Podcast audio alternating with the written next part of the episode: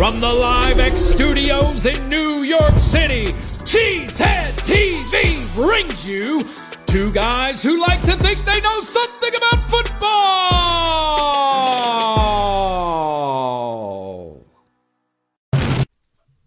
Good evening, everyone, and welcome back to Packer Transplants Live. I am Aaron Nagler, and joining me, as always, is my partner here at Cheesehead TV, Mr. Corey Behnke. I'm coming to you live from the Cheesehead TV podcast studio in New York City. Corey joins us live from Green Bay, Wisconsin, across the street from Lambeau Field, and we are ready to talk some Packers. What do we have on tap today, Corey? Today, we thrill to the victory over the Saints and get ready to watch the Packers take on the Lions tomorrow. But right now, it's time for the good, the bad, and the ugly. We got the good. We got Rashan Bain Gary. Yeah. We got the bad. We got punt coverage optional. We got the ugly. We got penalties, penalties. So many Lord. penalties. Behnke. I think they just threw another flag. Oh, Three yeah, days yeah, later. Yeah, My yeah, yeah, goodness. yeah, yeah, yeah. That's a hell of You a know, hat you got there, Corey Behnke. I like it. I like it. You know, it's kind it's I'm funny. loving You know, at halftime we were it. talking about like it's crazy that time of possession was we were three minutes ahead at the half on time of possession, and uh, you know you look at all the stats were better except penalty yards. It literally was penalties. The penalties in that punt return are the only reasons that we were out of that game seemingly. I mean, the the penalties were just insanity. I, it was weird going back and watching because even when you know they're coming, like on the replay, you know how the game ends, you know how it transpired, and I'm still sitting there going, another fucking holding call or another false start. Like you just, it was as frustrating watching it on the replay as it was watching it live. Uh, I did, know I- I did appreciate, I did appreciate Matt being asked about it. I think it was Wildy asked him about how he's their his teams have not been penalty prone. Like that has No. not been a thing in Green Bay. Well, you know what? Matt. You know what I was kind of I was kind of thinking, and I said this out loud at the end of the game. Is you almost felt like because there were so many injuries, you almost felt like the team was figuring themselves out that first half. it's like, oh, hey, bit, we yeah. never we, we haven't played together that. before. Uh, Right. Okay, Well, let's figure. Out. We're all real out. young and we're all kind of just thrown together and let's go. yeah, there's definitely some of that. I, I don't doubt it. Um, but you know how we start each and every week. We get the good, the bad, and the ugly out of the way. But now it's time for the best part of the show. I don't know why we do this right off the top because it is the best part of every week. It's time, ladies and gentlemen, for the hotness. Let's go.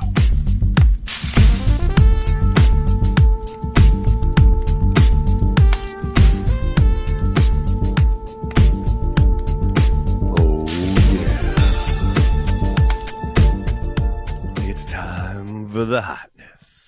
Oh, baby, so many, so many plays on offer this week for the hotness, but I had to go with the play that I think a lot of people were gravitating to after this game. And not, it's funny because it's not one of the touchdowns. It's not one of the big, huge pass plays. It's not even one of Rashan Gary's three sacks, though. You could have taken your pick out of any one of those. But this play, I, we we we're gonna loop it. We're gonna play it twice because the first time I want to watch. I want you guys to watch Jordan Love looking like a mirror image of Aaron Rodgers on the guitar fake, and then the second time around, watch Dontayvion Wicks leave a man in his wake with his release off the line of scrimmage. Let's take a look here. Now here he goes, quarterback under center, sends the man in motion. Look at that fake! Look at that fake! That Are you kidding me? And then he faked me, and then the He faked me at sidearm time, throw. for sure. Now watch Wicks way to the right, look at him, and just go, see ya. And his dude is like five yards off. I mean, that is absurd. That is such an absurd. He totally. I'm pretty sure Wicks. he faked me out on Watch Party. I'm pretty sure I said handoff. I'm pretty sure I said handoff, and then I was like, oh no, no Yep. play action. Just kidding. No, just joking. he's still got the ball. He's still got. He's done that. The ball in the belly, and you got the extended hand. That is sweet. Uh, dare I say, hot. That is the hotness. That's the hotness right there. You know what I still don't. I get? I still don't. What's I don't that? understand. I just I don't understand why are the Packers the only team in the NFL to do this? Why? Why? Why? Why has it? funny- Like you have a copycat league, and no one has Right. copied the Packers on The this guitar fake? playbook. Well, no, what's the, the interesting- playbook of quarterbacks of letting your quarterback Oh. sit for two years. It's ridiculous. Right. You're gonna spend fifty million dollars on an old washed up quarterback. I'm not naming any names, but any mm. any time Right. people are willing to do this, but you're not willing to let a guy sit that you're only paying like you know three or four million dollars for two years. It's it's incredible to me, like the success of the Green Bay Packers over the that's the last thirty years. It's Right. crazy. And see, that's it's not a fluke now. It- It's a trend. Okay. they look at the investment that they're making and the way that the league is set up now. Teams want to take advantage of that window with the young quarterback. They want to hopefully find a dude who will grow into the guy they have to pay big money to. But while they don't have to, they want him on the field so they can surround him with a bunch of high priced dudes because they can take advantage of the fact that they're not paying the quarterback a ton. And the Packers got kind of caught in the middle there, right? Whereas, you know, yes, it would have been great to take advantage of Jordan Love's rookie contract, but they did have Aaron Rodgers and he was playing at an MVP level. So they kind of got the best of both worlds. So they probably hung on a year or two long. Maybe. It's just weird. It's still weird though. It's still weird that no other teams do it. You know what I'm saying? It's like Yeah, well, not And yet. also- Let's see what happens if Jordan does know, but- become pretty damn successful. Maybe they do. here's the thing know? in those 30 years and this Right. is something i don't think everybody knows because i certainly missed this somehow i don't even know how i did the packers are the all-time winningest team in the nfl Word. they have more wins than any other team in the nfl all time and they did not have that this is only recently that they surpassed um, the bears i believe but uh, Bears, yeah. Ugh, and then the Giants. I think it's ba- I think it's Packers, Bears, Giants, and I think Patriots are right behind. I can't remember. I saw this. I saw this like YouTube, like uh, our uh, TikTok thing where they showed the thing. But it's incredible, right? And it's in that 30 years where we've overtaken. So you put those two stats together. You put draft and develop quarterbacks, allow the quarterback to sit for for two or three years, uh, get in there, and that is the formula for success that you can become the winningest team in football. So. Good times. Well, I don't know if one directly correlates to the other, like I mean- without any other context and or you know support. But I hear what They you're saying. correlate. Certainly, They're not conflating. They correlate. Let's get to some Packers news, shall we? Uh, Yeah, let's do it. big, huge, humongous, awesome, good news leading us out of the gate here. Aaron Jones and Christian Watson should, now I am underlining and italicized, should be back for Thursday night's game. This is obviously a big deal. The Packers have greatly missed Aaron Jones. We haven't even seen Christian Watson yet this season. Really excited to watch both of them hopefully help carve up the Lions tomorrow night. Good news, Behnke. That's good news. That's good news. Very, very exciting. I mean, I, I'm gonna believe it when I see it, but uh, Yeah, exactly. Yeah, I'm with you. I'm definitely with you on that one. Oh, oh, Um, you know what? I forgot. Wait, wait, wait, wait, wait, wait, wait, wait. I forgot. What, I was what, gonna do what? something. Wait. Okay. Ready. Ready. You're not gonna. You're not gonna see me. You're just gonna hear me. Okay. Ready? mhm. Oh, it just hit me in the face. That's hilarious. I got it all over my face. That's really funny. Oh, I got it right here. Little little uh carry Oh the my G God, for you- you there, people. You almost got me to snarf. That was really good. Thank God I wasn't on camera. carry the G for you. My first uh, beer of the day. I like it. Always love some Carry the G. By the way, Carry the G now available in the Fox Valley area. A couple of Appleton locations spreading throughout the valley.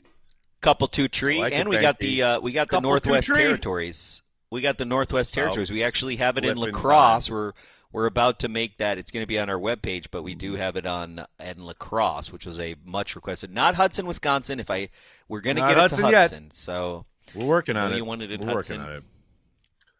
Um, all right, keeping on with the news. Unfortunately, the rest of the news isn't as rosy. Uh, David Bakhtiari, Elgton Jenkins, and De'Vondre Campbell will not play tomorrow night against the Lions. They have already been declared out. Uh, obviously, Bakhtiari, it's a bit of a hit and miss proposition at this point. You never really know what you're going to get, but uh, he is out. He will not play. He and Jenkins are both out. And Campbell, uh, you know, you hate to see the fact that he was playing pretty decent ball coming into the game against the Saints, and to see him go down, it really stinks. But Isaiah McDuffie, next man up. Let's go. Um, so that's I mean that's some hefty lifting there at tackle uh, and guard that will be out. But Zach Tom, who did suffer that injury later in the game against the Saints, uh, he's dealing with a knee injury. He is questionable. So there's a chance he could play. Obviously, what's interesting is that last year in this game in Green Bay, the last game of the season, when Yosh Nijman was the starter, he was banged up with a shoulder injury. He gave way to Tom, and Tom, you know, end of the year, but somewhat healthy, he was taken advantage of by Hutchinson throughout that game. I don't know if throwing him out there with a bad knee is really the way to go, but we'll see. We'll see. Could be uh we have a Rasheed Walker Yosh Nijman pairing at tackle tomorrow night. Okay. Um and then also Behnke, did you know? Yeah. I just kind of found this out during the day. Today, on this here date in history, Vince Lombardi had his first victory as a pro head coach when he led the Packers to a 9 to 6 victory over the Chicago Bears. And the Bears have continued to suck ever since. How great is that? This I'll day, 1959, September 27th. I love it. I absolutely love it. Vince Lombardi, start of a dynasty. Today, September 27th in 1959. You absolutely love it. Uh, all right, let's get to the offense. Let's get to uh, your boy, Rasheed Walker, who stepped in at left tackle yet again uh, for one missing David this, Nagler, but it is uh, yeah. Rasheed Walker season. Okay, I'm, I'm officially declaring it Rasheed Walker season. Mm. So that's an interesting declaration. Um, well, he's playing very well. You know, I can't really say he's lights out in the run game because no one up front for the Packers is at this moment, but. No. He has played exemplary football for a dude making what his second start in the NFL. I thought he played a really good game again against the Saints. Going to need him. Going to need him to step up against this uh, impressive Lions defensive front. Uh, but he is answering the bell again for a guy who played all of what four snaps last year, and that was on special teams in one game. Uh, he is continuing, you know, the impressive work we saw from him this summer. Uh, he he's been I, I, you know, I don't want to overstate it because it's got a long way to go, in, not only in his career but just this season. But man, uh, you talk about a left tackle, the most important position on the offensive line, and this kid has absolutely answered every every question, every test. He's passing them right now. So uh, hopefully that continues tomorrow night because they're going to need him. No doubt about it. I think it's kind of hilariously funny that we're playing the Lions for control of the North. Who would have thunk? Yeah, th- that does feel weird, right? That does. Well, I think it's mainly say. due to the casuals. Which, uh, when I talk about casuals, I'm not talking about me. I know a lot of people consider. I'm talking about yourself there. I, nope, nope, nope. I know a lot of people consider me a casual because I well a lot when I mean a lot of people I mean certain commenters on YouTube. But when I talk about casuals, when I talk about casuals, I'm talking about right. Vikings and Bears fans. You know, uh, those are the casuals that I talk about. I never, I never talk about Packer fans as casuals. It's just Vikings and Bears fans. And you know, they right. they're so annoyingly loud and persistent in the offseason that you think the Bears and the Vikings are going to be like the most incredible team. So, you know, hats off to Lions fans for for you know being humble. Well, yeah, it is kind of fascinating too because like I saw yesterday on Twitter someone some Bears analyst, if that's a thing, uh, was like, really? "Well, you know, the PFF grades for Justin Fields and Jordan Love. Justin Fields graded out better than than Jordan Love." And I'm like, "This oh you God. spent all summer as a fan base talking all this junk, all this nonsense. You were totally humbled in week 1, or so we thought." And now you're just continuing three weeks later when it pretty clear your team is still the shittiest team in the NFL, continuing to talk junk about the Packers. Are you fucking kidding me? Like that's that's just hilarious to me. Like it's just you have as Aaron said when I was on uh, their their pod over there at Game on Wisconsin, I, there's just I wish one day, someday in my life, to have she had said, you know, the confidence of a Bears fan in the offseason. But I'm beginning to think I just want the confidence of a Bears fan in life because they seemingly have no ability to dial it back and be self-reflective and think, yeah, No. you know what? Packers It's fans maybe have a point. Yeah, it's extremes. Yeah. Well, look at like Yeah. Big Cat. Yeah. He, that quote I put where Big Cat's I like, Dan. the Bears are over. They're the worst. Okay, you will never hear out of my mouth, and I can't even say it. Okay, I'm not ever going to say you will never hear the worst franchise in history unless I'm talking about the Bears. I will never talk about another team that about about this what this podcast is about. So I'm not even going there, right? Because I don't want anybody to pull it or anything else. But like Right. You would never hear me going to that extreme, no matter how upset I was at the Green Bay Packers in 1265. Like you'll never hear that. But it's just funny. It's like Correct. they're either going to be great or they're the worst franchise in history. Or the And worst honestly, thing in the world. Yeah. Honestly, they are the second winningest franchise in history, but I'm going to say it's because they've survived this long. Really. it's just And honestly, like That's all it they don't really Chicago. deserve like the St. Louis Rams deserve to be in St. Louis. You know what I mean? And then the NFL moved them. The Chicago Bears don't Right. deserve to be in Chicago. They only deserve to be there. Like not by based on their play, certainly.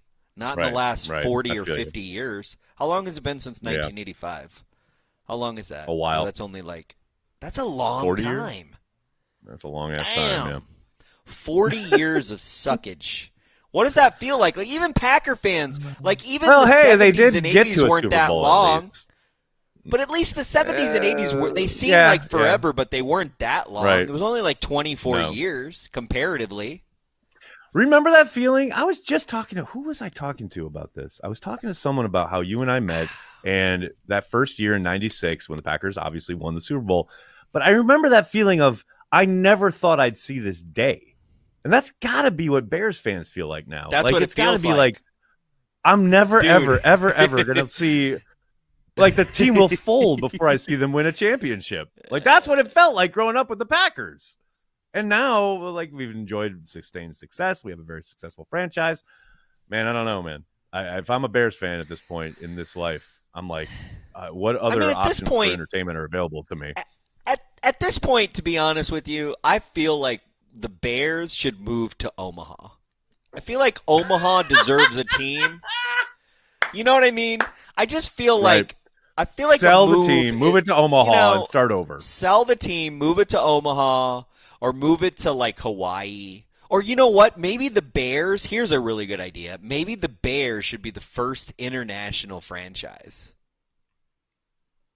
That There would be go. cool. move them to London, the London Bears. Move them to London. You know they're going to do better Right. in London than they will in Chicago. Chicago just doesn't Probably. care. It's like it's like they just don't care. Probably. I don't know. They should get rid of. I don't know what. I don't know. I I wish I knew what was wrong with the Chicago Bears. I'm just happy that something is wrong with them. You know, at the end of the day. Uh, continuing on with the Packers offense, uh, the receivers uh, in this game, and I can extend receivers to tight ends as well with Luke Musgrave's usage. They show their youth at times, and they show their promise. It's interesting all the narratives Yeah. around Jordan Love and the offense, what have you, but it's like, man, the receivers they spend a lot of time like either running routes into the same vicinity or dropping contested catches where you got to fight for your right to party. You know, like if there's Yep. if you, the ball's on you, and yeah, there's a dude there. I understand he's arriving in a bad mood and trying to dislodge it, but it is literally your job to make sure that that is, con- you know, a catch, not knocked out, not broken up. Like this is your gig, and there were way too many of those, like where the Saints just were playing the bully. And I do think as the game went on, especially in the fourth quarter, obviously, the Packers receivers mentality changed in that regard. You saw a number of contested throws and or kind of balls that were like, that's mine, right? And this is the thing we've talked about it here. We've talked about it all summer. Like it's going to be up and down, and th- this is how we're going to watch this team develop and continue to grow. And I think we saw basically a microcosm of that in this game against the Saints, where yeah, guys were getting beat up a little bit on the line in in the routes. Hell, that was the other thing. The Saints made liberal use of the fact that oh, this crew's not going to call contact past the five yard Yeah. mark. We're going to take advantage of that. Yeah. And I wish the Packers would do the same, but the Saints absolutely I did. wonder- now I know. it I came know back to bite get them in the fourth defense, quarter, yeah. but Yeah. Yeah. I mean, here's here's the crazy thing that I feel like we're taking for granted right now when it comes to receivers. Romeo Doubs is Mm. already a better receiver than Allen Lazard ever was. He's not a better blocker, but he's a better receiver than Allen Lazard ever was. That's crazy to me. At Romeo Doubs just becoming the number one out of default and being the number one guy is incredible. The second thing is uh, Wicks and Jordan Love. I said this in the watch party. There is clearly a connection between Wicks and Love that they have created. There is a bond there, and you can Yeah. feel that he is the dump off, whatever you want to say. He is he is going to not favor Wicks, but you kind of feel like there's plays that are designed for Wicks. And I watched, uh, believe it or not, Nagler. I know this made me a little bit smarter. I watched Quarterback School uh, two days ago. Oh, And, so uh, good. It's really good. JT and O'Sullivan just- shit is so good. I love it. It's just great Yes. to like watch every play. I feel like you know what would be fun. I think I feel like it would be fun. You know how we have Packers playbook. Shout out John Kuhn and uh, Dusty Emily. right and Dusty. Uh, yeah. I feel like it would be fun, and this would be like totally nerdy, and I have no time for this, and neither do you. But like, I think it would be so much fun to like have a live show, live, right, where we literally Mm-hmm. go through every offensive play of the Green Bay Packers from the game with the game tape, and we just kind of Right. talk it through. And it's just it just feels like you know kind of Dungeons and Dragons fun, you know, where it's like, so hey, funny you let's, that. I I literally thought about doing that during the pandemic, like having the camera set up like behind my sofa with the Yeah. all twenty two on my television, and then like MST3K it, like so it's like over the shoulder shot, and just talking through every play because we all we were all sitting inside like doing nothing anyway. Uh, but I, I I ended up doing other stuff. But that is But I I, love that like- idea. back to the yeah no one will watch it but back to the idea that i exactly. have here's the thing like aaron Rodgers did us a favor by getting allen lazard because i feel like if we had allen lazard right now we really wouldn't have an understanding of the type of wide receivers that we have on our team and i don't know that i think we would have been a little bit legacy you know had a little bit of legacy vibe to have lazard be more involved in the offense and i just don't think he has the upside of doubs like it's just clear like in three games doubs you know doubs and watson if watson comes back watch the f out We're cooking. like come on We're cooking with gas. like cooking and with with. Wicks in the mix and Musgrave like that's where you Wicks go in the mix. that's That's the T-shirt, Brent. Brent. with Brent, I know you're I watching. mean- I know you're listening. Wicks in the mix. Let's go. Like that's now. what's crazy. Like having a legit number one and number two, and then Wicks and Musgrave and Aaron Jones just sitting there in the mix, and like you know, You the, haven't talked about thing, Jayden Reed, who's probably the biggest playmaker, like ready to burst out at any moment. and that's what's like that's what's crazy. taking the ball to Jayden Reed, house. that the the fingertip touch, the sitting there. Oh. fingertip catch by him and Doubs oh. last last game, they were incredible. And to your point about like you know, I you know. PFF, I know I talk a bunch of crap about PFF. PFF is, you know, Here's the thing. I saw that PFF had that the wide receivers only drop like three to four drops in three games. Okay, PFF, go to hell. You're idiots. Uh, I don't know what you're talking about. Uh, you're stupid. I don't know where your criteria is coming from. You, you know, the only thing worse than PFF is financial dark pools. Like, let's be real, right? You know what I mean? Because it's basically the same thing. It's just a place for bullshit to live. Uh, it's a place for bacteria to live on things that we don't know what the criteria is because it's not objective. All right. Okay. Corey, Corey Behnke's Corey Behnke's opinions on PFF do not reflect the entirety of Cheesehead TV's opinions on PFF. That's all.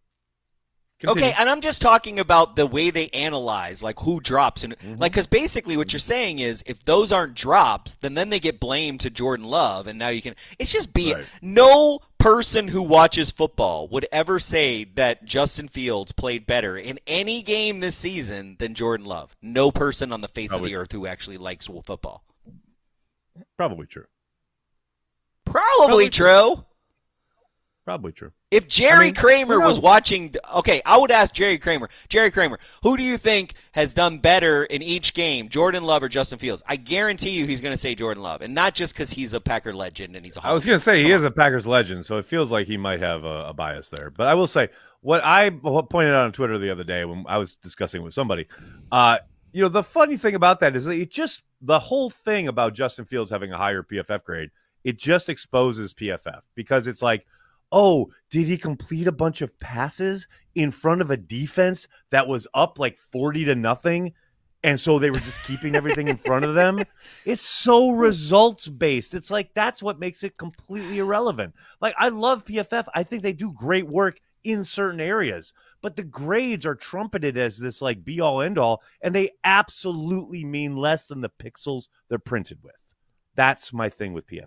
Like they do tons of great work. The grades are their forward facing like thing that everyone points to. And that's the thing that means the least out of all the work they do. That it just blows my mind. It just blows my mind. I, I mean, the other thing that I want to say, I know you don't have it on the list, is like, oh my right. god, that miss by AJ Dillon on that block going inside and not seeing the outside rusher. yeah, that just yeah, hurt my feelings. One. I did not see that's that in game, one. and then I watched it on QB School, uh, and I was like, yeah, oh I saw it God. when we were on Watch Party on the replay. Fox showed like the above, kind of behind the quarterback look, and AJ goes in, and I think AJ falls down in that play. And yeah, like, well, no, he gets pancaked. He gets run over by his own guy. He basically runs behind yeah. his own guy, and then he gets run over. Right. Not run over, but he kind of gets stepped on. But here's the thing, mm-hmm. and and I only bring this up because it's like, and not to crap on AJ. I love AJ, um, but it's just like we literally talked about how the reason Wilson is not in, and Wilson with that throw, uh, Wilson, like, come on, dude, what are you doing?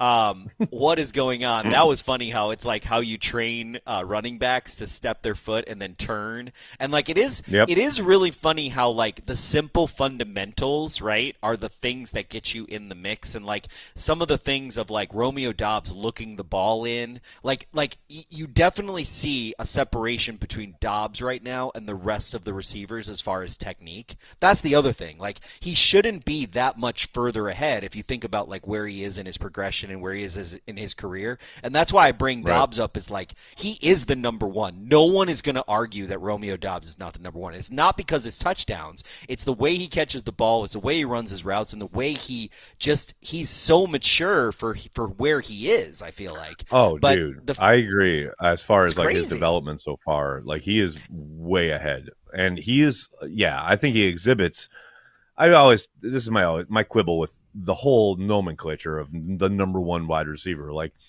they don't talk like that in the building. You know, it's like yes, we have certain plays for certain guys, and we are certainly looking at certain situations and matchups. It's a matchup driven league, right? And he's the guy who, more often than not, not every time, but more often than not, who is like, okay, our number one in the progression is Romeo.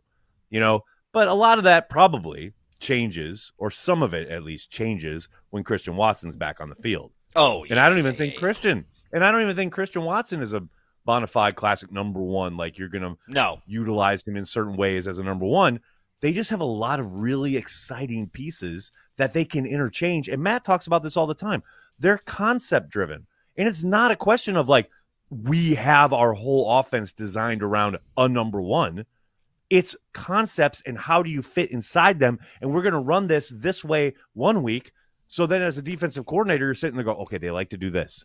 And then the next week, you run the same concept, but uh, with completely different personnel, two different guys in a, you know, basically window dressing situation outside of, like, say, the week before you ran it to the left near hash with a wide receiver and a tight end. The next week you run it with a running back and a different wide receiver to the far side. Like you you're mixing and matching so that coordinators and defenses can't key in on who is the number one. You know what I mean? And I don't yep. doubt for a moment that that Romeo has the ability to become maybe not like a bona fide classic number one wide receiver in the sense of like fantasy football or whatever. But man, he's got all the upside in the world, and he's certainly got the talent. Like of that, there is little doubt, especially after these kind of last three weeks. No. Well, and the other the other crazy thing that I kind of feel like, and I know we're three games in, but and I know one of the big things that we were looking for on the offensive scheme was, hey, it, we are finally seeing Matt's offense, right? We are actually seeing. The, Don't say that the, to Matt. But we are though. It's true because he's not taking input from. Okay, No. yes, okay. I agree. Uh, he I is agree. taking input from Jordan. He's taking input from everybody, right? Right. If you're a good leader, Right, you take coaches, feedback from everybody, right? But the there were best two idea in the room of- is the best idea Yep. in the room. Yes. there correct. were 100% two coaches in the room on this offense when Matt got here until until the until before these three games until this season. There were two coaches. Right. There were there were two masters for the offense that had to be satisfied. And right now, this is Matt's offense. And what's incredible to me, and you see this in quarterback school, you see this in any Right. kind of content you follow, like you see like uh you know Orlovsky or anybody else.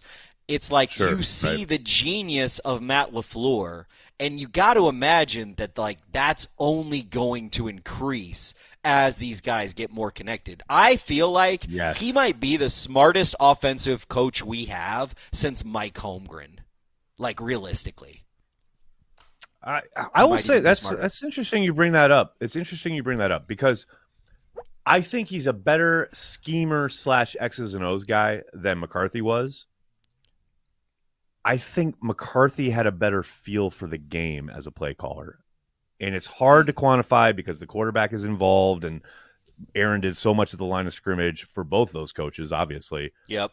I think Matt does a much better job as far as like Monday through Saturday, right? Like coming up with the plan, the X's and O's of it. But man, Mike McCarthy had a real good feel for the game in a way that with Yeah. Matt, I feel has been somewhat hit and miss. Although I will say, to your point, that Matt doesn't want to talk about it or hear about it. Like this is the first time we've really got to see him call a game. You know what I mean? Well, Like, and and he, I, said I he was asked after you. the game against the Bears, where he literally said, Yep. I, I can't remember who asked him, but it was like, how many plays did the quarterback change in this game? And he was like, other than the one time where I didn't get the play in on time, none. You know what I mean? So it sure feels Well, he like has the the first time can, right? He really has the seen him call the game. Yeah, but that's He part has of can the. Jordan. That's part right? of his That's play part of the calling. system. Yeah, Yep, of course. yep, yep, Of course. Right. But the other thing I will say is like there is no way, and I agree with what you just said, but there is no way on God's green earth that Mike McCarthy goes for two the way Matt went for two. No way.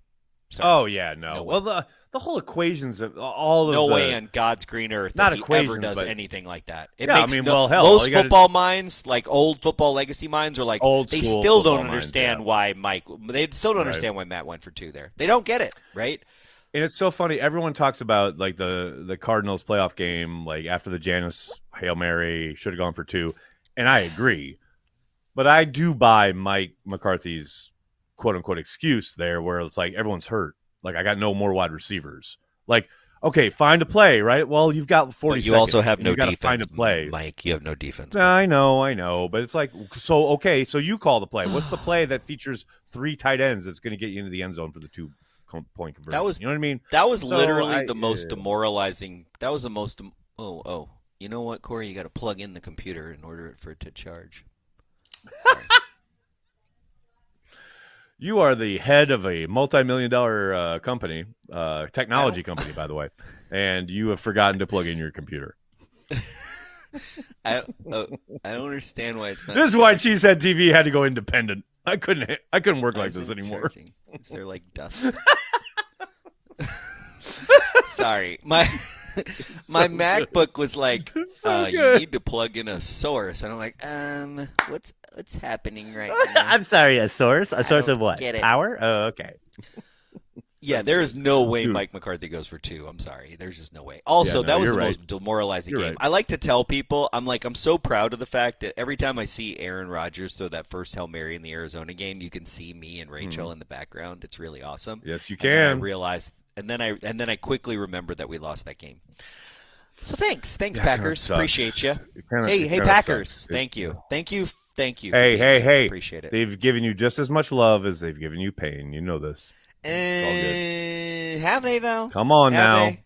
Come on now. they? I was Don't talking be to somebody. entitled. Somebody, Don't go in entitled town on me, Banky. somebody was like, somebody was like, I, I, no, and I, I'm not in entitled town. I'm just saying, like, I Yeah, feel like okay. I've been more, I've been at more games that they've lost and have broken my heart. Oh well, yeah. okay? You've been to the big playoff losses, so yes, of course, the kind of feeling, the overarching feeling in your life is that oh, I've been there for all these fucking horrible losses. I get it, but you're forgetting, and I would say maybe taking for granted all of the amazing fucking moments and wins that you've also gotten to witness. Yeah, That's all. Yancey Thigpen dropping the ball. You were the there. 2010. I was all, all the all the 2010. You were there for every games, playoff game I, in I think I was. 2010. I yeah. That's yeah, a yeah. lifetime No, of memories right there. But then I was at Seattle. stretch. I was at Arizona. I I, was at 2007 know. NFC Championship game. I was at San. Francisco, uh, Tampa. Bay. Ugh, fuck. Yeah, I, I know, dog. I know. I feel it. I feel it. Um, we got to get through all this because we we got ways to go. It's it's already Oh, we go half on a past the hour. We we maybe did. Sorry. Uh, all I will say, we'll we'll go through because we've everyone on earth has talked a lot about Jordan Love this week. So I'll just say Jordan Love won't back down, man. Jordan Love, like Jordan Love has not met a deep ball or a like long throw that he was like, yeah, probably not. He has by far and away the deepest depth of target so far in the NFL through three weeks, and he is uh just a gunslinger at this. I'm just yeah, like really is. in awe of all these young quarterbacks. How many young quarterbacks have we come, you know, seen come into the league and watch them like check down, throw the slant, throw the easy kind of out, like whatever. In you know, and this is by the way, three weeks in, this is the NFL, baby. This is the NFL's kind of moment where every defense, every single game is like, just keep it all in front of you. Two high safeties, no deep stuff. Jordan Love is like, your fucking defense. I'm going deep.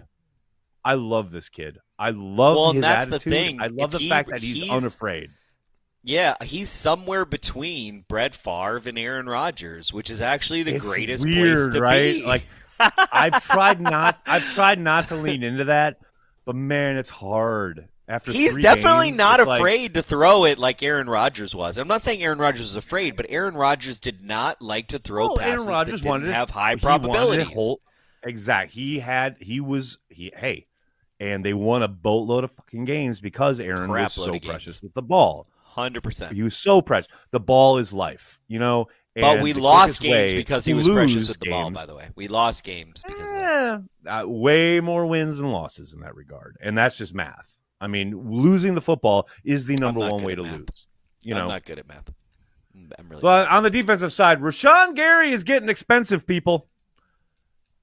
I mean, I understand the trepidation. Why have they not signed him? this I don't understand. What's the problem? Well, he's coming Why- off an he's coming off an ACL injury. Like what? Well, they already did that with David if you sign him Bakhtiari, so who cares? I no, no, no. Do not rewrite history. They signed Bakhtiari to an extension when he was still an All Pro, killing it in the world of our lives, and then he got hurt. Don't make, don't get This that is how I narrative out there. This is how I feel about you right now. I, I got you. I got you. Well, I, well, thank God I am shit because I am a Packers fan. God damn it, killing me, Banky. Don't, don't change the narrative on that our was boy conflating. Dave. That was conflating. I'm sorry. I was conflating. Correct. I'm sorry. I was conflating. Correct. I 100 percent was conflating. But, But it was Rashan Gary is getting expensive. I mean, I'm with you though. Like, can we? can- I mean, hell, I tweeted it out like the week before Week One, the game in Chicago. I'm like, today would be a great day, Packers, to announce the extension of Rashan Gary. Like, I understand. Like, you want to see if he's healthy. You want to see if he worked. He's playing like 30, not not even 30, like 20 snaps. Yeah, I was about to say. in a I was, game didn't he do 26 snaps or 24 changed- snaps? Yeah. completely changing the entirety of the game in those snaps. Like, pay this man. Please pay this man. And did you see his post game? Like, got the game ball and he's crying and he's like, "Oh, well, I Yep. worked so hard to get back with you guys." Like, I love Rashan. I love Rashan. Yeah. Pay this man. I uh, honestly. I don't. Honestly, this is this is the this is the most exciting defensive line the Packers have ever put on the field since 1996, in my opinion. It's just so exciting. Um, yeah, yeah. They they got waves.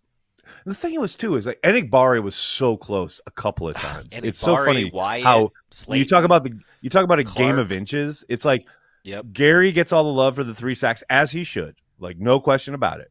But then you're like, you look at Enagbare and like nobody's talking about his game, and he did give up the edge on the run a couple times. But Yep. rushing the passer. It's like he was this close, like at least twice, probably three times. It's like game of inches, man. It's tough. Well, and I love how when teams living in. forget to double Kenny and Kenny just swim moves his way Oh, the. God. Oh, like, I it's ridiculous. We're gonna like, talk about him teams in a are like, bit. oh, we forgot to double him. Oh crap! Damn it! Really we'll jump to that. Kenny Clark, he's showing up on film. Here's the thing: like you, I'm sure everyone remembers. I don't know. It's like the first drive where Kenny has the, it's the first drive, second play of the quick game. Yep. Pressure. Yeah, really quick pressure on Carr brings him down, etc. But it's like I do every once in a while get these stragglers, these guys, always guys on Twitter who are like, "Where's Kenny Clark? Where's Kenny? He doesn't show up." It's like, all right, calm down, go back, and if you watch the film, Kenny Clark is showing up. Like he may not always show up on the stat sheet, even though he does show up on the stat sheet. But Kenny is doing so much great work isn't quantifiable, that doesn't get tallied in in. oh, like, the there's no box score PFF stat for that. Interesting. Hmm. Apparently not. Apparently not. But Kenny is absolutely killing it, man. And I, I get that, you know, when the Packers get run over or whatever, it's always where's Kenny? Where's the defensive line? Blah blah blah blah. It's like, all right, Kenny can't do a everything alone, but b there's more to the game than just standing in there and absorbing a double team at defensive tackle, Mhm. right? Kenny has been uh, he's been very good this year, and this Saints game I thought was probably his best game this season, and it's probably a bit unheralded because most of the work and or effort that he's exhibiting isn't again, it's not something that you're gonna put on a Twitter highlight or a Sports Center highlight or whatever, you know. I just I'm so happy Kenny Clark's a Packer. That's all. That's all that is. Um, let's get- let's preview this game tomorrow night. Let's- That's where our defense Sorry, go is going to shine this year. No, no, no, no. I'm, I'm just, you know, the defensive line and then Quay as the leader to me is Word. the heart of this defense. That's the heart of this defense. It's Quay and the defensive line, and we are going to because we're not going to get press coverage. We're not going to get aggressive coverage, Nope. even though we have the type Nope. of guys that can do it. We're probably going to Yep. get, you know, not the greatest safety coverage in the world. So if this Right. defense is going to be good this year, it's going to be the defensive line and Quay Walker uh, single-handedly, like taking over games like they did in in the last in the first in the two we won this year so far, for sure. Yep. Agreed. Yeah, that's a very good point actually. Like you're not going to get you know with this scheme, you're not going to get guys disrupting receivers at the line of scrimmage. It just ain't No. going to happen. So that front I mean, Jaire's going to get his right. Like, like everybody, the, Right. some of the stars are going to get theirs, right? But I just the secondary could mature certainly, but you know, looking at this line, like it, that's where we're going to get our pressure. That's where we're going to get our aggressiveness is the defensive line and Quay. Yeah, I know. I, I've seen a lot of people in the chat talking about Devonte Wyatt. I like. Look, I thought he actually played pretty well against the Saints. Again, a lot of it is people see the sacks, right? Or you know, especially Rashan Gary, and they go, "Oh, he had a great game." Devonte Wyatt played okay. I, I've better than okay. I thought he played a good game, a solid game. But you're not seeing the flash that you saw in Week One. Certainly, you'd like to Yeah. see a little bit more of that. And but look, and every game is different, every week is different, every scheme is different. What you're being asked week to week schematically is different. Uh, I think Devi- Devonte Wyatt's upside is still insane, and I think we'll see more and more of him as the year goes on. When teams start to kind of slide to Rashan or slide to, you know, whatever pressure looks the Packers put out there, and that should op- you know give Devonte Wyatt a few more opportunities. That that's the hope anyway. Um, looking at this game tomorrow night, real quick, we'll go through these three points. Brian Branch has been everywhere for the Lions, and I love all the revisionist history already. Three games into his career, where I was like, "Oh, the Packers traded with the Lions, and they gave him to the Lions, and uh, you know they took Lukas Van Ness instead, and he hasn't done anything. You mean other than run down Justin Fields in Week One? But uh, Van Ness has had a, a nice start to his career. It's the long play. I remember everyone burying Rashan Gary when he was a rookie. Oh, and now look at him. Like there's so much, so much kind of NFL life to go, right? Branch looks good. He looks active. Everyone wants to point to the interception, which is off a tip in week one. It's like, yeah, and he also gave up the touchdown that lost them the game against the Seahawks. So it's not like he's some like revelation at safety, but he has been everywhere. And he's someone I think the Packers are going to have to account for in this game because he is active and he, he really has been kind of sideline to sideline. You don't really know where he might be down to down. Um, now, Corey, I know you know the Packers haven't been able to run the ball a lick this year, regardless of who the running back has been. Even back to week one when Aaron Jones was out there, couldn't really get the running game going. The Lions defense has allowed the fifth fewest total rushing yards. 216 yards through three games. And by the way, they're coming off a game against Atlanta where the Falcons the, week prior had run all over the Green Bay Packers. So well, everybody can run all, everybody can run yeah, all, all over the Green Bay Packers. Like, come well, on. The, the Saints didn't. The Saints did not. The Saints tried. The Saints did not. I'm just. I'm not saying. I'm just saying. I mean, but if you're looking for a week for the Packers to they get really on try, track though? in the running game, I think they really tried. This is not going to happen. Uh, and then finally, Detroit is favored by a point and a half on FanDuel Sportsbook Ooh. and other sportbooks out there. Get out of here a with that point and a half underdogs at Lambeau Field. Corey Banky, how do you feel about that? FanDuel is dead to me. FanDuel is dead to me. PFF and FanDuel are dead to me now. This is just Vegas, dude. Like that's everybody. It's just I just picked. No, no. DraftKings, all of them, they're dead to me. I don't, I don't, I don't care. Math is dead to me. Math is dead to me. I don't want no Finally, math in got- Lambeau Field. Does Lambeau Field get five points? Because they should, unless it's a playoff game. Yeah, absolutely. Wow. You see what I did Wow. there? See yeah. what I did there? Prior prior to Mike Vick coming to town, they should have got like ten points in the playoffs. But then uh, Mike Vick happened and it all fell apart. I mean, here's the thing. You got to imagine. So, so one of the things about the running game, I just want to say, is that like, I think part of the problem is that our offensive line has not been solidified. One, two. What the hell is going on with AJ Dillon? Aaron Jones is out. I don't think they're really. You know, Matt doesn't really. I, I, think that where you're going to see improvement from the running game, to be honest with you, is from a solidified offensive line, which we're probably not going to get this year, and then Emmanuel Wilson kind of taking it to the next level, right? And to me, that's where the upside is. That's where we're going to see. You know, I wouldn't be surprised if It's possible. You know, it's possible. Yeah. Not in this game, maybe, but I do feel like near the end of the No, season, it we're won't going be to see in this Wilson game. kind of. I I feel like you're going to see Wilson have 100 yards before probably any other running back except Aaron Jones with combined yards, right? Yeah. Yeah. I feel that. I feel that. Uh, finally, Banky, before we get to Blogosphere, it's time for my favorite segment of the week. It's the Deion Sanders quote of the week. Yay! Uh, coming off I a pretty rough Sanders. game against Oregon there, buddy. I came out of the womb and I was booed. That's the quote. That's genius. He's a. I, I love mean, him. he's talking about the haters. I'm gonna everyone- quit. Hell, you know what? few- I'm gonna I've quit few in the chat everything I do, and I'm just gonna work for Deion, bro. Seriously, I'm just gonna be like Deion. I'm- I'm whatever you got, that. I'm just gonna work for you, bro. I'm just gonna quit everything. I just like the guy. I the came guy's out the great. womb and I was booed. That's so good. I just I love that. I just so love much. like like the thing about Deion that I just love is like it doesn't matter. Right. Like it doesn't matter. he's still he's still entertaining as fuck. He's not full of shit. He's not PFF. He's not full of shit. Nope. He takes his licks. Nope. He keeps on ticking. He's a relentless human being, and he operates at a very high level. That's it. I love it. If we could all I do that in love it. life, life would life and the earth would be better. By the way, All right, let's get Fuck to it. Haters.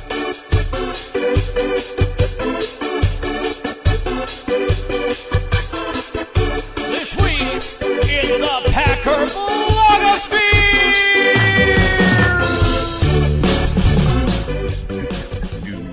This week in the Packer Blogosphere, the return of that venerable series. Corey, you know, we know whole bunches and lots and tons of people who, you know, cover not only the Packers, but the NFL in general. And in this world of sports media, there are some that are eh, and there are some that are dope, right? Uh, I want to highlight one of them that is dope. And this is a gentleman who has been on a couple of different um, parts of Cheesehead TV programs, what have you. And I, I was lucky enough to have lunch with him, or actually, no, dinner with him at the combine a couple years ago. And uh, he is the master of the X's and O's. master of the tape breakdown. Ben Fennell is at Lambeau this week for the game, working like a dog. Look at him. 15 years working in TV football, finally here to work a game at Lambeau. Culminating moment. I was raised a Packers fan. NFL Films, Eagles, ESPN, CBS, Thursday Night Football, all this other stuff. This is the one. And I love that he highlights this picture today as someone's bucket list. That's something they added Yep. this this offseason. Saw it when I was there this summer. Um, Yep. it's it is a bucket list thing, and that's the thing I really try to emphasize with everybody that I meet when I'm in Green Bay, when I'm there in Yep. training camp. It's like, man, don't take this for granted. Never you know, it is so special to be at Lambeau, to be in the vicinity, just to feel the vibe. And I know Ben does, and I love that he's finally his professional kind of travels have finally led him to Lambeau. That's just dope. I, I, I absolutely. Well, and and I think that's great for Ben, and I want to give a shout out to another Amazon producer, Scott Gillies, who I've known for a while. Uh, he doesn't have a Twitter account. He used to work at Red Bull, and uh, he's working tonight. Uh, he's working all week uh, at Lambeau. Um, yeah, it's just everybody. You can't take it for granted. I we had a couple from London uh, at our house this weekend, and I love I love experiencing people's first time in Green Bay and Lambeau Field. oh yes, yes. It's, it's one of these like vicarious kind of things that is just incredible, and it reminds you how special it is. And I'll be honest with you, everybody asks me, Yep. they're like, "What's it like to live across the street from Lambeau Field?" And there's never a moment never i mean i've now i've lived here two and a half years. I've had i've had this house for you know eight years seven years. Uh, but now living here it never gets old. It's never like oh yeah let's lambeau yeah that's the thing. You know what i mean? It's just like it's Right, this right. there. It's it's um it's one of those few things in my life that i've been able to never take for granted. And um, yeah, I, I, you know, there's another thing I like to say to the LiveX team. A lot of times we, we talk about where you know we're we're producing very big events, and a lot of times it can become easy. I, I always go, you know, for every client that we have, this is the most important event of their year, of their whole us, year, right? Yep, and for us, it's another Tuesday. Yep. right it's Yep. tuesday night right Yep. you know um and and so that's it's important to you know uh, remember you know how special and and how rarefied right it's it's rare for the fact that ben fennell this is the first game he's working at lambeau is incredible to It's crazy, right? It's crazy. He's been in the game great, forever, for 15 years. yep Um, Yep. and speaking of Lambeau and the vibe and capturing the vibe, shout out to Wyatt and company there making some videos for us here at Cheesehead TV. You can catch all of his stuff for us uh, on our shorts here at the Cheesehead TV YouTube channel, including this one that popped today. Man, I first of all, Sue, I think it's in lot one. She's a legend, man. This is oh my goodness i've met Let's- her let's- before Let's by take the a way. look i at remember when you sent the clip. let's take a look at is Sue and Wyatt. You just missed Sean Jones was here. Who the hell is Sean Jones? You don't know who Sean Jones? Super Bowl 31. Come on, number 96. Woo! Woo! Is that a Packer player? Hell yeah. You're a young pup. You're a young pup. I have a lot to learn, Sue. You do. Come to me and I will help you. I absolutely adore Sue. I got to meet her. I've never met her. I need to. That- I, met her one time. It's Oh been a God. while, but yeah, I knew as soon as you sent that thing, I was like, "Oh, this is gonna be great. She's great." It's so good. It, so yes. So Wyatt's out there with the crew for us each and every home game. If you see him, stop him, talk to him, tell him hi. Tell you know, him a lot of people. Packers He was telling Talk me about your game. He was he was telling me the biggest thing is they're like, "Is Nags here? Is Nags here?" Like everybody's asking him about Right, that, yeah. and then uh, we were laughing about that. And yeah, we're gonna we're gonna shoot um we're gonna shoot some content tomorrow night. We're gonna shoot some some uh, Packers fence Love it. content. We're gonna shoot Oh, some wait. cocktail content. wait. We're gonna shoot a Curly Lambeau piece of content. What? Thank you. I got something for Yes. What? Oh, it's so good. It's so good. Why did you wait till now? I, I because I told myself only one carry the G per show, and I didn't want to Wow, drink. who I didn't want to. you? I don't even know who you are anymore. I did. I didn't want to drop it. Well, I'm like rationing, this. Banky. Next- it's like I'm you know, like the next- Hobbit on my on my way Next, to the. I'm going to do the- the watch. I party, and you're actually going to pay attention to me in the fourth quarter. I, Never I just gonna don't know who you Never are anymore. I, I have no idea who you are anymore. Oh, God, You're literally so an alien This year's to me. batch is so good. Oh my god, it's so good. Uh, don't finally, make people jealous. It's not uh, very nice. finally, we got to. I can't highlight something that happened in the bloggers. I can't talk about the Packer blogosphere without mentioning the fact that Wayne Larrivee, the voice of the Green Bay Packers, I saw him last night. I didn't And I mean- this though. totally and without question vaporized me, like unalived Yeah, me on the radio on Tuesday. Let's take a listen. You know, AJ Dillon's taking a lot of heat, but you know what? There's not a lot for him to run through, right? Correct. We're not Yes. seeing gaping holes you could drive a 16 wheeler to the Super Bowl. to paraphrase A great- Jim Irwin A great call. A great call. I was literally. I was literally just listening to some Jim and Max the other night because Yeah. Wayne, that's the kind of nerd I am. But man, that, that's like you know how some people put on like relaxation technique, like rainforest or thunderstorms. Like I'm listening to Jim and Max call some 96, 97 Packers. No That's wonder you're living Beautiful. alone. That's yeah, exactly, hundred percent, hundred percent correct. and I got no shame, no shame about it, buddy. I love it. I'm with you. And there is your Your dagger. dagger. I love how I mean, my God. I love how Billy gives you more shit than I do. Jesus, he's like he's loving oh, Bill, that. Billy's he awesome. loving that. I love Billy. I love it. Unalived. Yeah, he, uh, this is my ghost Wayne- coming to you on Wayne was uh, Wayne was asking the questions of Jerry Kramer last night. It was really great because they have a really good oh, you haven't even talked about that. uh, How was the event? Yeah, it was great. You know, it's always I, I go to all the Hall of Fame events when I can. Shout out Scout from the Packers who invited me to uh, that event. Uh, I got to take my grandfather and my grandpa Bruner. He actually, my grandpa Bruner and my great grandpa Sauer. I love your grandpa went got to go. To the Yankees. So Yankee Stadium, 1962, the uh, NFL World Championship game. Uh, the Packers beat the Giants at Yankee Stadium, and uh, my grandfather and my great grandfather and their wives went to the game, and so it was great. We got to be like we were like first in line for the autographs, and I don't I'm not an autograph guy. I got a, plenty of Kramer autographs. Uh, I just wanted a picture with him and my grandpa, but it was great because he got to say uh, to Jerry. He's I, I literally looked at Jerry and I was like I was like the two of you were in New York in 1962 at Yankee Stadium, and uh, Jerry he Jerry Kramer is like he is I an love incredible man. human being. I Dave Robinson. Oh, we just saw him uh, a couple months ago in the same typical t- same kind of event. And Jerry is just like he's just so great. Like I feel like they like no matter what Lambeau Field should always forever and all time even if Johnsonville does doesn't become the sponsor anymore that I was Right. there ad that commercial that Jerry Kramer does Yes. it is the Yeah. freaking best besides I feel the power uh uh, uh Yeah, I feel the power it is always number one. Always number one. I feel the power is number one, but like Number that one. Jerry Kramer ad it. they play gives me goosebumps every time when he's like, "You can say you were there," and you're just like, "Ah!" You just want to like Oh, run God, through a freaking so wall. It's and like, so funny too yeah. because that that that ad does not exist. Like th- that's one of those like if you're in Wisconsin and or specifically Green Bay or in Yeah, Lambeau, Lambeau. like you probably know that ad. You have to be You know Lambeau, that ad, yeah. right?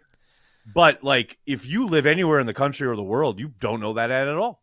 It's incredible. probably at all. It's just incredible. It's Whoever like designed it, yeah, and just the the fact that you know he's in a wheelchair now, um, but he still has Mm-hmm. all his faculties. He still has all his memories. He still has like his gregariousness. He Dude, still thinks. you remember- know, talking about Lombardi? We met like him- it's incredible. We met him on the red Yep. carpet Yep. at Lombardi here in New York. Yep. And he Yep. was nervous to talk to us. Yeah. Like he was so we have the video, I think, still so on great. YouTube. I think Yep. the video's on YouTube. Yep, it's still there.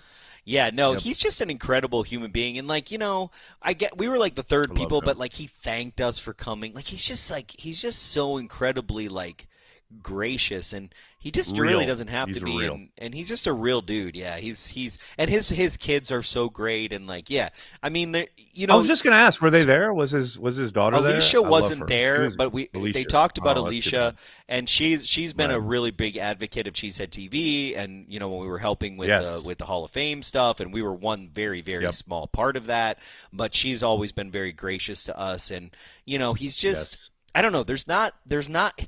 There's very few human beings on the earth that are left from those teams, and honestly, the 19, you know, Vince Lombardi's football teams. And what's crazy is you don't even realize Jerry Kramer kicked field goals in the early 60s, Field goals, right? yes. And then Yes. and then he became the go- the greatest one of the greatest guards in NFL history, right? And so that like Right. blows your mind. So he's talking about like kicking field goals, right? He kicked a winning field goal, you know, in in championships, right? And so it's like crazy to Mm-hmm. Think of him like that.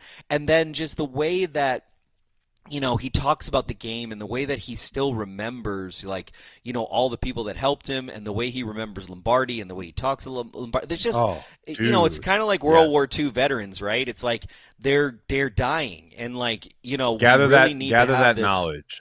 Get that connection. yeah, we really Yes. need to have that Yeah. living history that's still with us, and so good on the Packers uh, for having him there, and good on you know uh, him for still showing up and like his love for Green Bay. Like he's a Boise kid. Like he he talks about Right. how he came from a, a town of 200 people, then he went to a town of 3,000 people, so he felt like Green Bay being a town of 50,000 people was home, you know, and it just you know the Yeah. way that everything was and yeah i can't you, you cannot say enough about jerry kramer you really can't like once you meet the guy you're just like in awe of like everything Enthralled. even if you, even if you don't know what Yes. he did as like i think about like uh, we have a guest room that is that is the lombardi room right and it's not where nagler stays Right. he stays in the nagler suite Nope. but um I stay in the Nagler the. Vince Lombardi room, we have this amazing picture of the Packers sweep, and I was able to get it on auction, and it's this really incredible illustration of the of the greatest play in, in NFL history. Let's be real, right? Besides a quarterback sneak, the the the the Packers sweep is is the greatest the play Packers in suite, NFL history no doubt.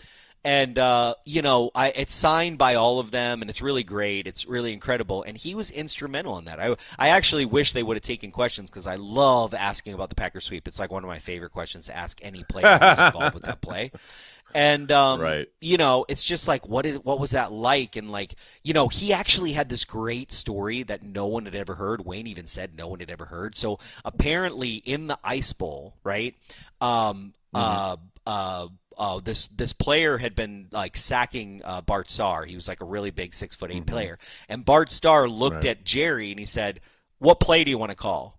And apparently, this is like unbeknownst to anybody, Jerry Kramer called six consecutive plays in the Ice What? Bowl.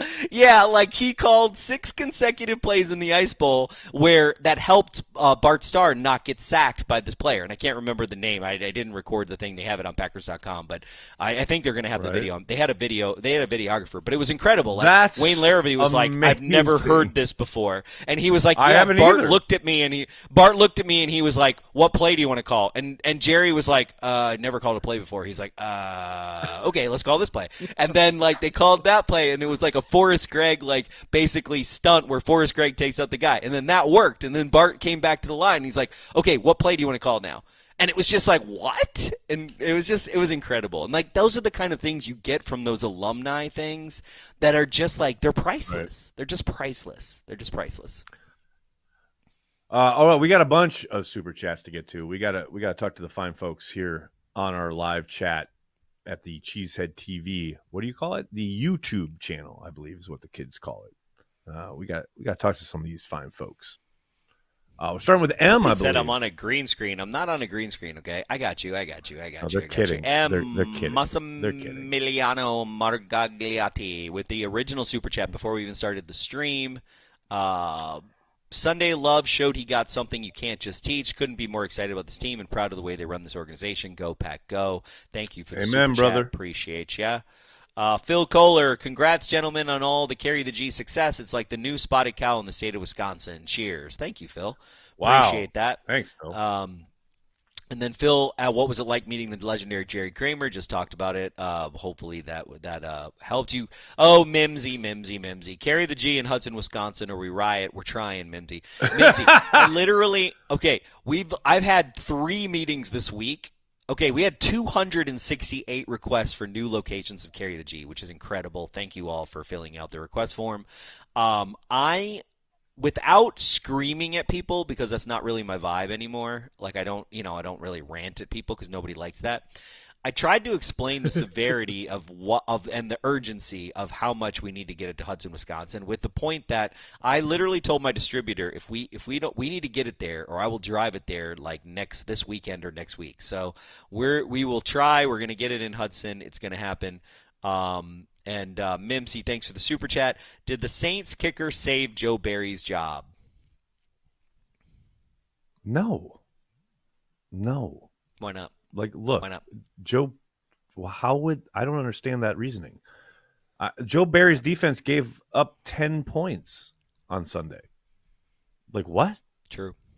No. And if the kick goes through, he gave up thirteen points. You don't fire someone because they gave up thirteen points. No. True. John Simitovich, 17 back to GB. Thoughts? Thanks for the super chat. It's fun to think about it. It's never going to happen. Never going to happen. Why? Davante, money, love him, all time great, Packer great. Money, one. That's the A number one. And then B, Davante didn't want to be in Green Bay anymore. He was tired of living in Podunk, Little Wisconsin. Wanted to get closer to home. Wanted to be near his family, and I'm pretty sure the family situation, wanting to live someplace else with a young family growing up, blah blah blah, Whatever. didn't want to be in Green Bay, Wisconsin. So it's it's not going to happen. I mean, I love the idea. Don't get me wrong. I'll lean into the fun of it, but it's not going to happen. I'm not going to say mean things about Davante, but karma's a bitch, bro. Nor should you. Karma's a bitch. You know. Hate to tell you. Oh, let me go for my friend. Oh, my friend left because he sucks. Oh, crap. Now my friend's out of the game. Me. Now no one's throwing to me. Oh, woe is me. I'm the No, number they one are wide throwing to receiver on a still team putting that up will big- never get to the Super Bowl and never was going to get to the Super Bowl. So clearly, you don't know. You don't care about the Super Bowl. You only care about money, bro. Clearly. Anyway, sorry. Uh, did I say all that out loud? Okay, I was just in my head, but I thought I said. it. Wendy Vance, thanks to super super chat. Are all the penalties due to this being a young team or opening home game jitters? Thanks for super chat. I'd love to know, Wendy. That's a really good question. And I will say, I do think there's a validity to what Corey was talking about earlier about, you know, a lot of mixing and matching of parts that dudes who probably haven't played together a whole lot, circumstance of, yeah, home opener, young, youth. I think it's a mix of everything, but man, uh, that's not really an excuse. You're you're still a professional and you're still like, I get like the holding calls, stuff like that. It's gonna happen, but the pre-snap shit, that they gotta cut, they gotta clean that up. I don't care how young you are. You've been playing football your whole life. You know you can't flinch before the fucking snap of the ball. You know, so yeah, I do think it's part of it, but it's no excuse, no doubt. Joe Mailman, thanks to Super Chat. If this is a transitional year, should the pack keep developing Rasheed Walker instead of going back to Bakhtiari when his knee allows him to play? No, you paid him, and he's Yeah, the best. And if he's available, you play him.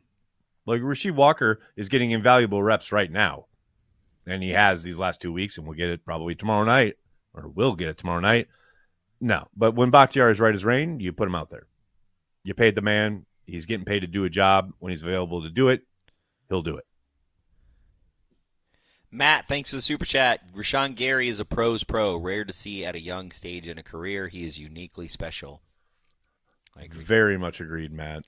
Love Rashan. And it's so great to see a guy who was doubted by a whole lot of people, both fans and media, and even some NFL folks who were like, I don't know about this pick by the Packers, and you know who you are.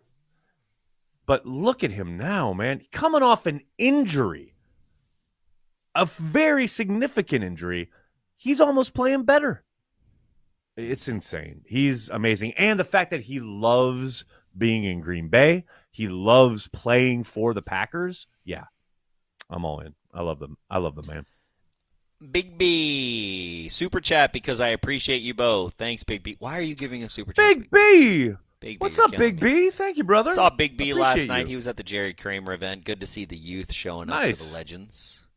And uh, I saw his post Love where it. it. was nice. Um, Max Henderson, thanks for super chat. One, y'all rock. First time super chatter, long time fan. Two, I feel like the Thanks, calling Max. of love is very is very high versus his biggest weakness thus far, accuracy. What's over under on 60 plus completion by the end of the season? Thank you, Max, for the super chat. Appreciate it. Wow, big super chat by Max. Thank you. Appreciate that. Thanks, Max. Um, I think he'll improve as the year goes on. I, I Tyler thankfully clipped my kind of bit about completion percentage. If you haven't seen it from yesterday's daily, go check it out. It's on my timeline. But he can improve, and I think he will. I think Matt is going to continue to find ways to get him in rhythm early in these games because that's the problem right now. It's like Yeah. he's coming out the gate hot, just like Brett used to, and things are sailing on him. He's missing guys wide, whatever. I will say this: I don't think I do think it will improve as the year goes on. I don't think it improves an insane amount, probably not majorly and or significantly. I think a lot of the work that will get done eventually on his accuracy, how he's throwing, the mechanics of it, that will get done in the offseason, right? Tom Clements will go to work, continue to refine it. Don't forget, I mean, Josh Allen came into this league, couldn't hit the broadside of the barn, right? He had to run all the time, still kind of does because he likes to run, but like he's become a much more accurate thrower of the football over like the time of his career in the NFL in a way that, you know, is not the norm. So it can be done. At some point I think Jordan will improve slightly. I don't know if he ever like becomes an insanely like laser like assassin with a football, but also guess what? Doesn't need to. Like I get that we're all obsessed with like, oh, he's got to be over a certain percentage, and I'm not totally dismissing that. But man, if you're winning football games, if you're scoring points, that's the name of the game, right? So we'll see. He's a bit of a throwback in that regard, actually, because he does seem to seemingly like to push the ball down the field. Those are going to be somewhat some lower percentage throws more often than not. So you're Yeah. not going to have a 60, 65% completion percentage. And I don't mind that as long as you're winning. Now, long way to go. We'll see how it develops, but I think it will continue to improve as we go along here this year. Well, and to add on to that, I think that you know, watching it's it's a technique issue on a lot of his inaccurate throws, right? It's it's it's his foot is not set. Some of 'em, it's, yeah. It's it's Yeah, a lot of. I right. mean, if you if you look back on most of his really He's hurrying throws, things he's just he's definitely hurrying. early he's in the not game. set the right way. yeah. He's not turned the right way. Right. Right. He's not turned towards the mm-hmm. throw. So you know, just Yep. improving those things should increase his accuracy. And then the second thing I want to say is that you know, accuracy a lot of times has to do with your relationship with your wide receivers. If a wide receiver knows you're going to be a little bit short, he's going to go to get the ball more, right? And I think a lot of what you're Right. seeing with the wide receivers is they're not fighting for the ball, right? Because again, accuracy comes from completed passes, right? Accuracy doesn't come from this like arbitrary, I know PFF would love to do this, but this arbitrary like, hey, I'm going to hit the target the right way, right? It has to do with the Right. bond that you have with your wide receivers, right? If they catch the ball more, even in spaces that aren't necessarily accurate because they understand how you throw the ball, that should improve. So I think it's those two things that should improve his accuracy over time for sure. Mimsy, thanks for the super chat. Green Bay has a lot of loose change via drop dimes. I agree with that. I agree. There were a lot more dr- drops. than Yeah. three or four the last Agreed. weeks. Okay. Agreed. 100%. Very much agreed. Tron God seven fourteen. Thank you for the super chat. Appreciate you. Uh, I like this one from uh, Brian Murphy Gutenkun- Gutenkunst. Does Corey look hilarious or ridiculous in that hat? I want to see what the chat has to say about that while we're while we're seeing That'd be that'd be yes. That'd be yes. Do I look ridiculous or hilarious though? I feel like I look more hilarious than ridiculous. I feel like You look dope like as shit, dude. I feel like hilarious is more the ratio than ridiculous, but that's just me. Mike, do you remember what Deion did to us as Packer fans in the 90s? How can you cheer for him ever? Okay.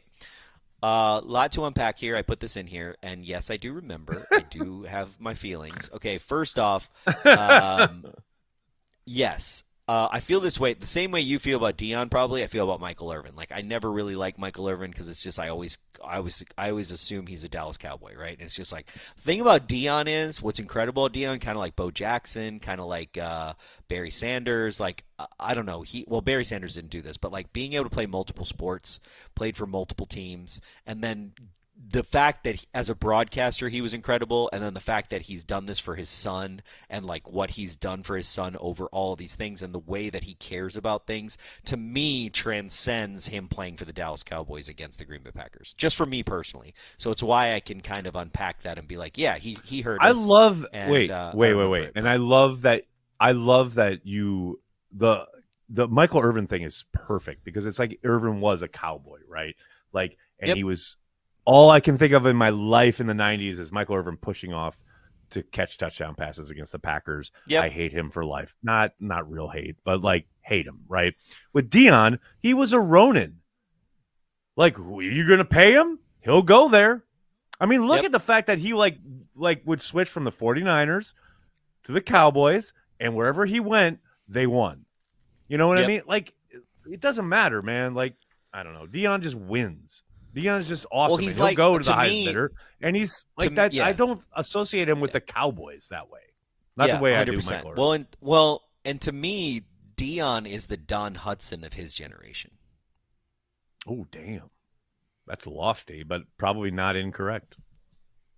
Probably not incorrect. And so I just you got to respect the hell out of that. Like Don Hutson was Yeah. like literally one Yeah. of the greatest players to ever play football. So it's like in his Correct. generation certainly, but multiple gen. I mean, there's a reason that it's called the Don Hutson Yes. Center. You know what I mean? And that's where we He's train. Timeless. Timeless. Uh, yeah. Doug Hype TV, thanks for the super chat. Knock knock. What's up, Here's Doug? your dagger. What what are we going to ever get another video from Doug or what's going on here? Yes, see a video Doug last week. I emailed me and one. said he his his his DP was not available this past week, so we didn't get a Doug Oh, Hyde wow, promo video, but we will hopefully. Well, yeah. How do you think he's standing there in the bar with his dope shot, man? Like, yeah, of course he's got a DP, but you know, we'll see. We'll see a new Doug Hype promo, hopefully, either tomorrow or next week. Uh, well, they're I'm coming. excited for They're that. coming. I- I'm really Me excited too. for that. Um, I think somebody just compared me to. I think Brandy just compared me to Peter. I'm not. I'm not going there. Dustin Logan, thanks for the super chat, guys. Thursday night football crew loved the beers. Oh snap! Okay, Dustin Logan go, Dustin. dropping off the third. Dustin just dropping some names. They're dropping a little, dropping some carry the G off to the Love it. crew. Go Love pack! it. Thanks for super chat. Where are the Lions in your power rankings? I don't have power rankings. There's only one team that's in my power ranking. Number one, that's the Green Bay Packers. They're, I, I can tell you where they are. They're with the other 31. There's the Green Bay Packers at one, and then there's everybody else two through 32. So they're in there. That's where they're at. Brandy had a question that I actually want to answer, so I bring it up. Shout out to Brandy for uh, all her help on Cheesehead TV and being there. Brandy's Innis Gaines amazing. is also in that signer release as well? Question mark. Innis Gaines, what happens with him? No, I don't think so. Uh, he's, if I remember right, he's only been brought up twice, not three times. Patrick Taylor has to be signed at some point here, but yeah, no, uh, Innis Gaines, I don't think has been brought up three times yet. So Caleb, thanks for the super chat of cheese. I love the cheese icon, Caleb. Thank you for that. Cheese! Appreciate Thanks, you, Caleb. cheese. And then we got Tim Whitehouse with the five dollar super chat with no question, just giving us five dollars. His message retracted. Tim, Tim, what were you Oh. putting out there that you wanted to throw back? He Man, was, that's what I want. He was probably he was probably agreeing with me that the hat is hilarious, and he did. He just you know. That's I'm exactly pretty sure that's where he was That's- going with that. That's that's that had to have Appreciate everybody what it was. giving us super chats and and uh, following this here program live. We are live, live. This is not a green screen behind me. Don't let anybody tell you differently. Uh, speaking of appreciating, we want to give a shout out to all of our Patreon members. Um, incredible happy hour last night that Corey had to miss because, of course, he had prior engagements with Jerry Kramer, which is completely understandable. Uh, but yeah, our biggest happy hour of the season last night. It was a ton of fun. Lots oh wow, Chuck Packers wasn't talk. there either because he was with me, so that's crazy. Yeah, the biggest one. No, Did was- we have double pages in the biggest Zoom? one. We had doubles. Like not even yes, doubles double it was like pages a on the Zoom. pandemic like- Patreon. Wow, dude. Let me tell you. Let me tell you something. It's hot. It was so I had to That's meet Sarah down in Brooklyn for the Liberty playoff game. The New York Liberty were playing at at, at Barclays, and it's like five to seven. And I told Sarah, I was like, "Oh, I got the happy hour. I'll be there as soon as I can, whatever." And I, it's five to seven, and we had six hands still raised. So Wow. I was like, "Man, I was trying. I was trying to get to everybody, but it was yeah, people ready to talk some Packers on the Patreon We got- Carry the G Club happy hour. We got one more, one more from Dustin. Guys, come over for an old fashioned. Go pack, go. That's a great one to end on. Actually, that's a great one to end on. That is that is absolutely perfect. Um, and also, of course, Patreon members, you're the bomb. As are our Carry the G Club members here on YouTube. I find that the Carry the G Club members really passionately show up for watch parties, uh, which, of course, we will be live tomorrow night for Thursday Night Football. The Packers taking on the Lions. Hope you guys can all, you know, wherever you are, have us on as your second screen, hang out with us, talk some. There was a there was a guy I can't remember the name. Shit. Last night on Patreon Happy Hour, some there was a gentleman who said, you know, my my wife doesn't watch the games and my kid was asleep, and like I love it because I'm just hanging out and I'm by myself in a room, but it's like I'm with a bunch of friends. Like that's the whole point of the watch party. We're not there to like take the place of whoever the commentators are. We're not presentationally trying to break down the game for you. I the mean, way I am trying. To, I am trying to tell you what the formations are. Which I broadcast was trying to think, like, why am I doing this? This is so weird. I Why? was even asking you what a. I Well, was like, like, we'll- we'll what is talk about the game, obviously. It's weird. But it's like it's yeah, you're hanging out with friends. Like that was the whole reason we started doing it in the first place. It continues to grow. We really appreciate everyone hanging out every Packers game. It's dope. It's a lot of fun. Corey, you got anything else before we head out? You know, besides, I want to be king in the north tomorrow, so that's what I'm looking forward to. There you and go. we're going to shoot some content. If go. anybody has content ideas for Cheesehead TV, cocktails, tailgate videos, whatever, contact at cheeseheadtv.com. We're always checking it. Aaron and I are always going through it. Please let us know if you have any content ideas or things that you want to see from Cheesehead TV and request. You wanna see. beer. Yep. What do you want to see? What do you feel like? Remind as a Packer fan, and we'll tell Wyatt and the team and myself, and we'll try to make it happen. I'm trying to figure out the Clay Matthews Old Fashioned. What is the Clay Matthews Old Fashioned? I'm trying to figure out a garnish go. that like has the hair, but I'm like, should I do a lemon? Like, I'm still trying to figure it out. So you, stay tuned. Stay tuned for the Clay Matthews. It's coming, people. Coming up. That'll do it for this episode of Packer Transplants. We'd like to thank everyone who makes Cheesehead TV part of their daily Packers routine. We are and will always be devoted to Packers fans worldwide. I think it's a fluid situation, and we're, we're I know you guys love it, especially Nagler. I can see you smirking at me right there. Uh, we're going to take it one day at a time, and uh, and just it's going to be fluid, though. That's all I can tell you.